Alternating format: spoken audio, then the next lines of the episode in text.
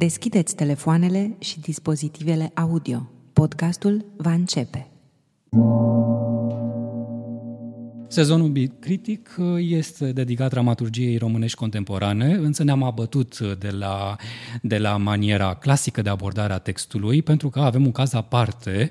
Cazul tău e unul special în sensul că este teatru documentar, iar uh, textul joacă un alt rol. Uh, manipulezi sau te joci cu textul sau regizezi textul în funcție de nevoile spectacolului. Eu am o primă întrebare, că apari uh, când cu numele Carmen Vidu, când cu numele Carmen Lidia Vidu, când apare una și când apare cealaltă. Uh, sunt Carmen Lidia Vidu, așa mă prezint. Carmen uh, îmi place foarte mult, fiindcă mama mea este de la țară și granița cu Serbia și toată lumea era Florica sau nume sârbeș sau Mariana și a fost o ciudățenie brusc și dintr-o dată o țărâncuță să vrea să-și boteze figa Carmen, i-a plăcut ei foarte mult și mi se pare că îmi dă putere numele ăsta, iar Lidia, fiindcă bunica mea este baptistă și a zis trebuie neapărat să avem și un nume a unei mucenice, unei ființe puternice, prima mucenică din Europa, Lidia, o femeie bogată, vânzătoare de purpură, și așa e combinația numele meu. Carmen, poezie lirică și vânzătoare de purpură și prima creștină. Te-au înzestrat da. Uh, ca niște ursitoare. Exact.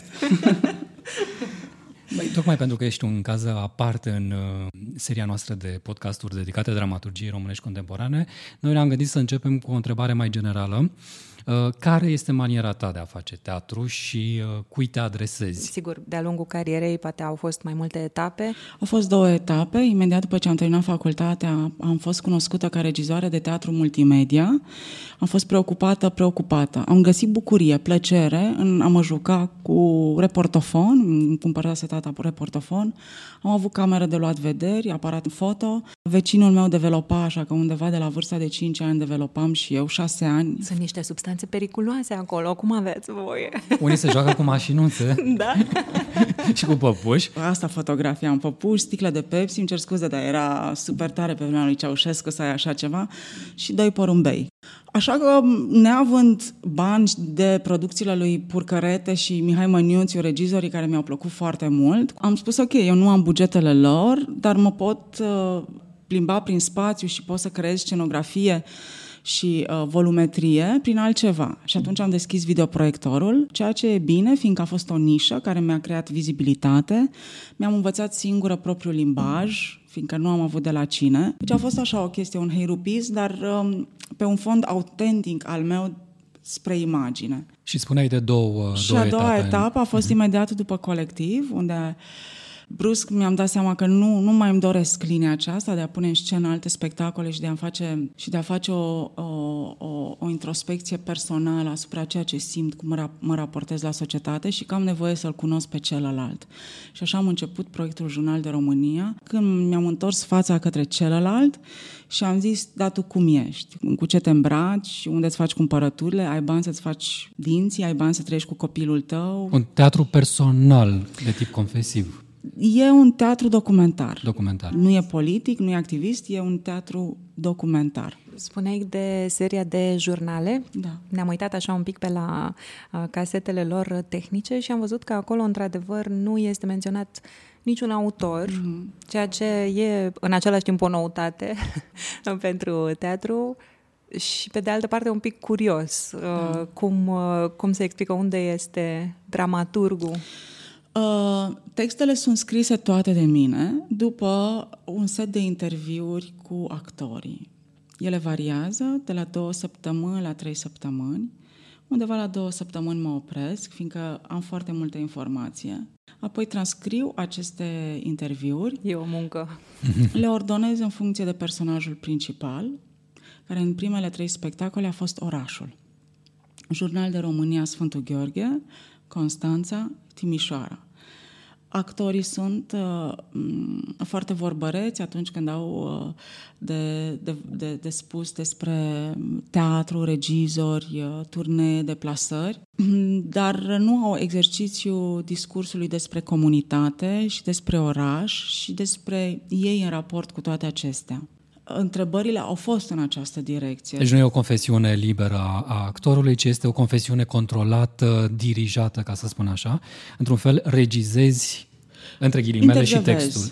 Intervievezi. Da. Dar apoi, um, cumva îți asumi um, și un rol de autor. Adică autorul în acest, în acest uh, proces de scriere a textului, da. Uh, cine e este? Este e comun. comun. E comun. Treburile stau așa. După ce pun aceste de, de, de întrebări, mă retrag și scriu un prim draft. Primul draft nu mm, are greșeli gramaticale, nu are verb și e pur și simplu informație. Mm. Și mă prezint în fața actorului, fiindcă de foarte multe ori, după două, trei, patru, cinci, șase zile, încep să vorbești lucruri, despre lucruri sensibile ca să pot eu să înțeleg felul în care te raportezi la soțul tău. Și ca să înțeleg lucrul acesta, se dezvăluie o grămadă de lucruri. Uh, mă prezint cu draftul în fața actorului ca să știu, ok, când mă apuc să scriu textul, ce tai de aici? Fiindcă nu aș vrea să ai un șoc și să-mi spui. Și începe o primă tăiere masivă. Împreună cu cel intervievat. Da, numai, aș, numai cu el. Apoi mă prezint cu o primă variantă de draft de scenariu, deci deja articulat, deja frazat, acum vedeți fiind un teatru care presupune videoproiecție de document în spate, înseamnă că frazarea trebuie să aibă un tempo care îmi permite pe mie 1, 2, 3 măcar să citesc imaginea, fiindcă altfel dacă e 1, 2, ai impresia că e o greșeală de pleiere și în niciun caz... Uh, și atunci eu când îmi scriu textul frazez... Deci textul se pliază după, după imagine sau sunt... Uh, e, de... e echipă. E, e echipă. Așa cum eu mă pliez pe cel pe care vorbesc, el se pliază pe setul meu de întrebări, eu pe setul lui de răspuns și așa e... Și după ce își dau ok-ul pe acest prim draft, avem o discuție cu toată echipa și fiecare din echipă își spune aici nu e ok, uh, aici ne repetăm, aici vreau să dezvolt partea asta, fiindcă nu a dezvoltat-o nimeni și se stimulează mhm. oarecum. Eu mai mai retrag, undeva la o zi, două, nu dau mai mult decât atât și apoi mă prezint din nou cu toată echipa și urmează pasul numărul 2, care înseamnă pe fiecare frază, fiindcă eu când scriu textul, inițial nu mă gândesc deloc la partea de videoproiecție. Mm-hmm. Știu doar că am o anumită frazalitate, dar ca și conținut nu mă gândesc. Apoi, în varianta finală, decupez pe personajul principal uh, de dialog al celui de pe scenă și care este videoproiecția. Și atunci fac un uh, decupaj simplu și spun, pentru setul numărul 1 avem nevoie de fotografii, na, na. și actorul vine cu fotografii, o parte le găsesc eu, o parte sunt documente, o parte sunt articole din ziar și așa construiesc al doilea personaj care are dramaturgia aparte și care are o dramaturgie documentară de imagine și personajul de pe scenă care este doar text. Așa cum descrii lucrurile, e o perfectă simbioză așa între actor și regizor, dar presupun da. că există și disensiuni. A, ajungi la lucruri foarte personale. Eu da. voiam să te întreb dacă ți s-a întâmplat vreodată uh, vreunul din, uh, din actorii pe care intervievezi să renunțe, să nu vrea să împărtășească lucruri atât de intime cu tine și să le spună pe scenă, la zid, așa. De obicei exact invers pun foarte multe întrebări astfel încât să fiu sigură că nu merg în zona de cancan. E mm, foarte ademinitor să știi tentative de suicid, uh, înfometări, bulimii, uh, violențe sexuale și să nu le folosești fiindcă știi că ele vor atrage. În același timp, nu despre asta este vorba. Jurnal de România este un proiect despre maturitatea mea personală și vreau să găsesc maturitatea României și a unei generații care are nevoie să învețe să dialogueze. Eu nu am fost învățată să dialoghez nici în familie, nici la școală, nici la facultate, nici în relațiile mele intime, personale, nici măcar sexuale. Nu am învățat să vorbesc, să dialoghez. Și atunci acest jurnal de România este despre vreau ca cel din public să se recunoască în exercițiul meu de viață și asta să-i dea Ehm, nu neapărat putere sau curaj, ci să-l liniștească că nu e singur și că și eu vedetă sau actriță cunoscută sau chiar pur și simplu actor, actant, trec și mă identific cu problemele generației celor din public. Despre asta e vorba în Jurnal de România. Dar uh, spectatorul neavizat neapărat sau nu este în cunoștință de cauză până la capăt că este un teatru documentar mm. și vede aceste confesiuni pe scenă, um, le va lua ca adevăr sau uh, ca personaje? Sau e important pentru tine să facă distinția asta? Odată ce sunt videoproiectate materiale și există informații clare că ea e Mirela, ea e Oana, ea e Florentina. De, sunt totodată și personaje. Pot fi, da, poveștile pot fi apoi adaptate la... Ideea e dacă înțelege sau nu că e personaj real până la capăt sau nu, nu neapărat că e mai puțin important, dar el funcționează pe sistemul conferințelor TED, care tu îl iei pe cel din fața ta ca atare, are un discurs, în discurs te recunoști sau nu, e un spectacol mai degrabă uh, al ideilor, la fel ca și TED, decât un spectacol de ficțiune sau... Până la urmă nici nu mai contează dacă este ficțiune sau realitate, Probabil, este importantă emoția pe care o creează în, spect- în spectator și cu ce pleacă el uh, Pentru din mine ar sală. fi foarte important ca emoția să fie secundară, dar să existe, dar cred că nu te poți emoționa dacă nu înțelegi. Dar empatia joacă un mare, mare rol în, uh, în cazul unui astfel de spectacol în care cineva ți vorbește. Cred că mai puțin, nu? cred că mai puțin. S-a întâmplat o singură dată ca cineva să iasă din sală, fiindcă acea fată stânculeț, ea a spus că este împotriva vaccinului. Eu nu mă identific cu toți actorii de pe scenă, îi las că asta e documentarul, să nu meargă pe o singură, nu să încerc să nu fiu tezistă și să spun e bine să fii homosexual sau e bine să urăști uh, religia sau așa mai departe. Încerc să am toate punctele de vedere, pro și contra, cât reușesc.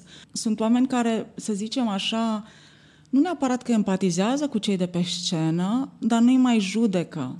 Cred că mm. asta este marele câștig al documentarului în general.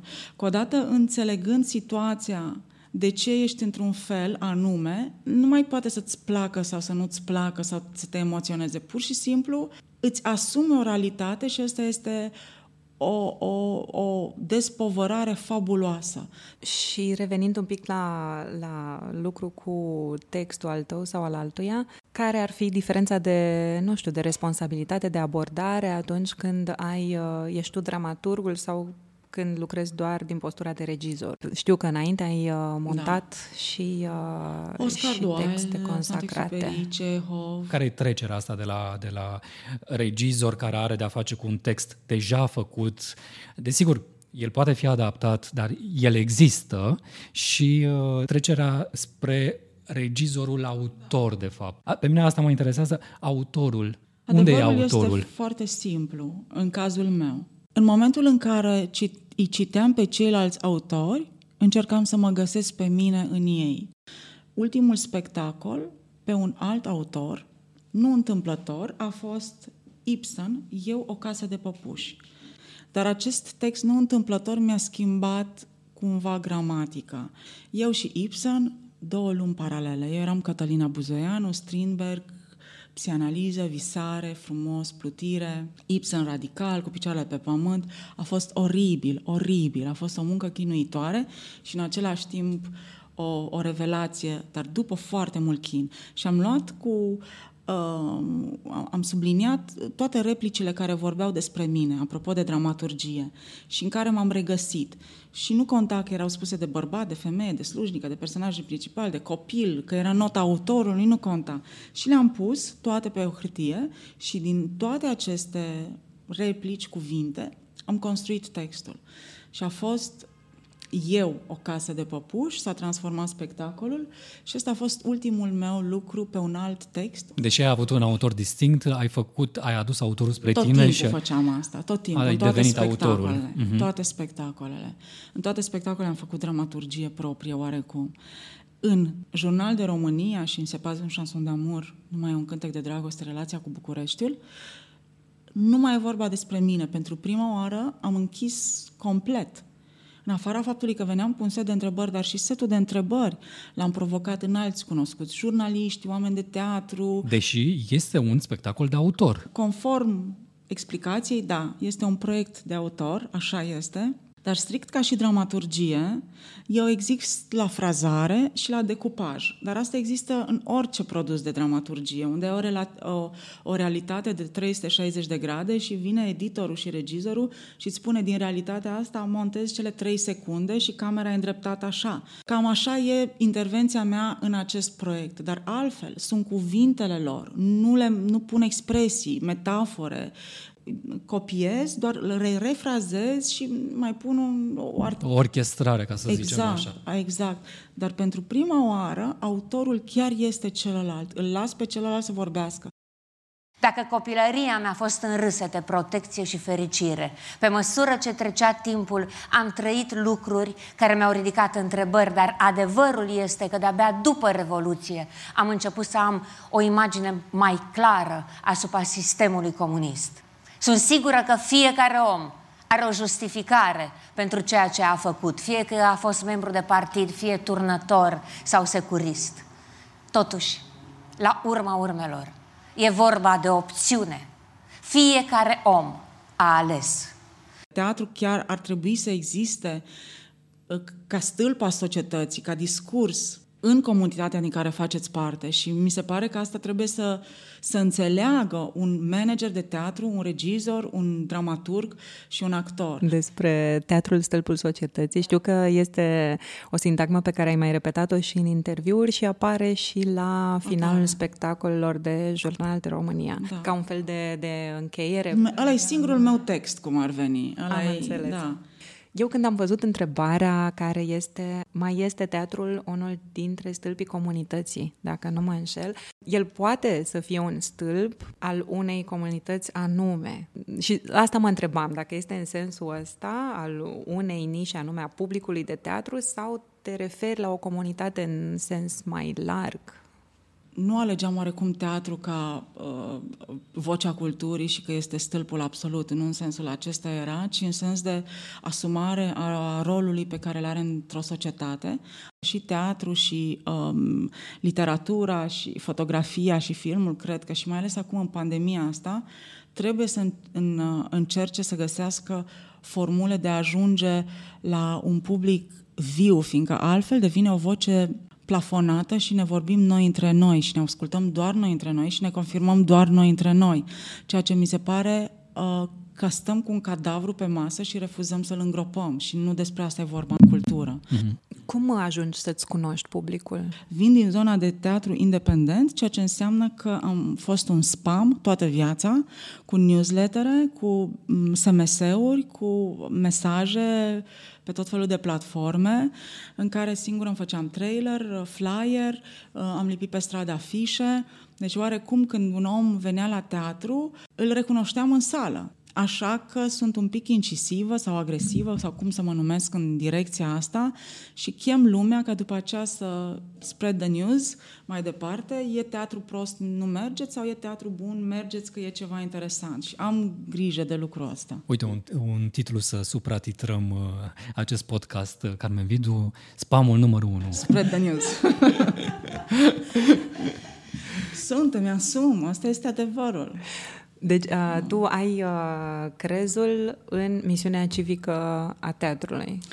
Uh, l-am descoperit, nu l-am avut. Nu n-am dat doi bani pe chestia asta. Nici pe misiunea mea, nici pe a teatrului, nici pe nimic.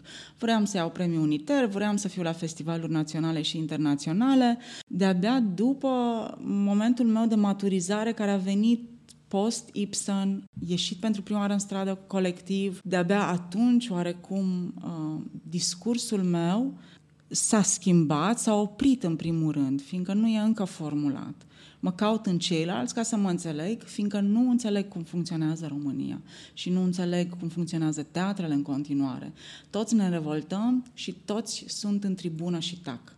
Ceea ce mi se pare incredibil. Incredibil să văd oameni de tribună. Pentru mine, 90% din colegi, îmi cer scuze, sunt uh, suporteri. Uh-huh.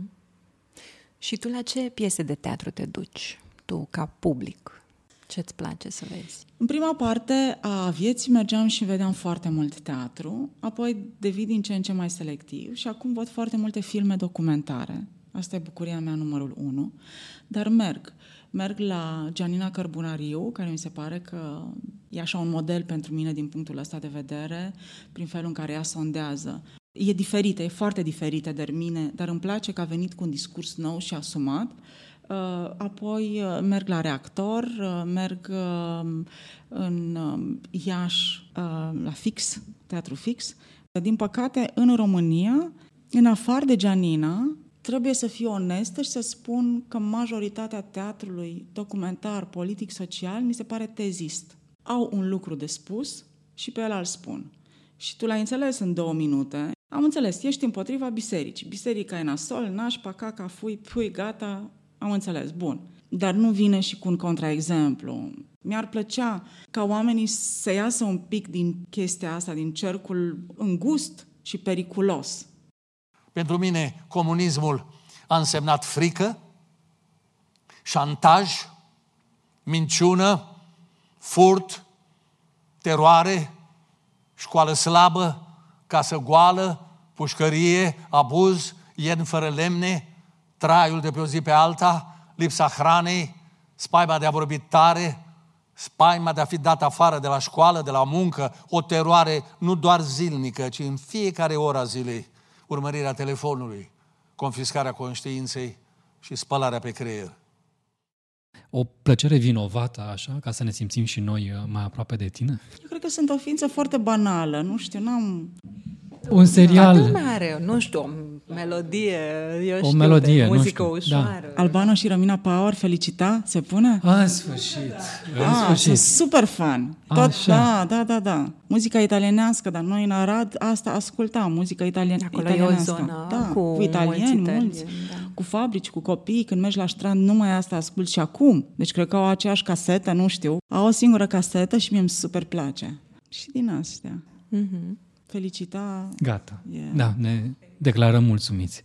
Mulțumim tare mult, Carmen. Mulțumim frumos. Eu vă mulțumesc tare mult. Eh, totul e bine când se termină cu felicita. felicita. Eu sunt Simina Popa. Iar eu sunt Claudiu Sfirski Laudat și am stat de vorbă cu Carmen Lidia Vidu. Acest sezon este un proiect bicritic și față verso și este realizat cu sprijinul librăriilor Cărturești. Vă invităm pe platforma b critic.ro pe pagina dedicată invitatei noastre, unde puteți găsi cronici, prezentări, fotografii și clipuri din spectacole. Vă mulțumim că ne-ați ascultat. Simina părăsește scena. Claudio urmează. Luminile se sting. Cortina.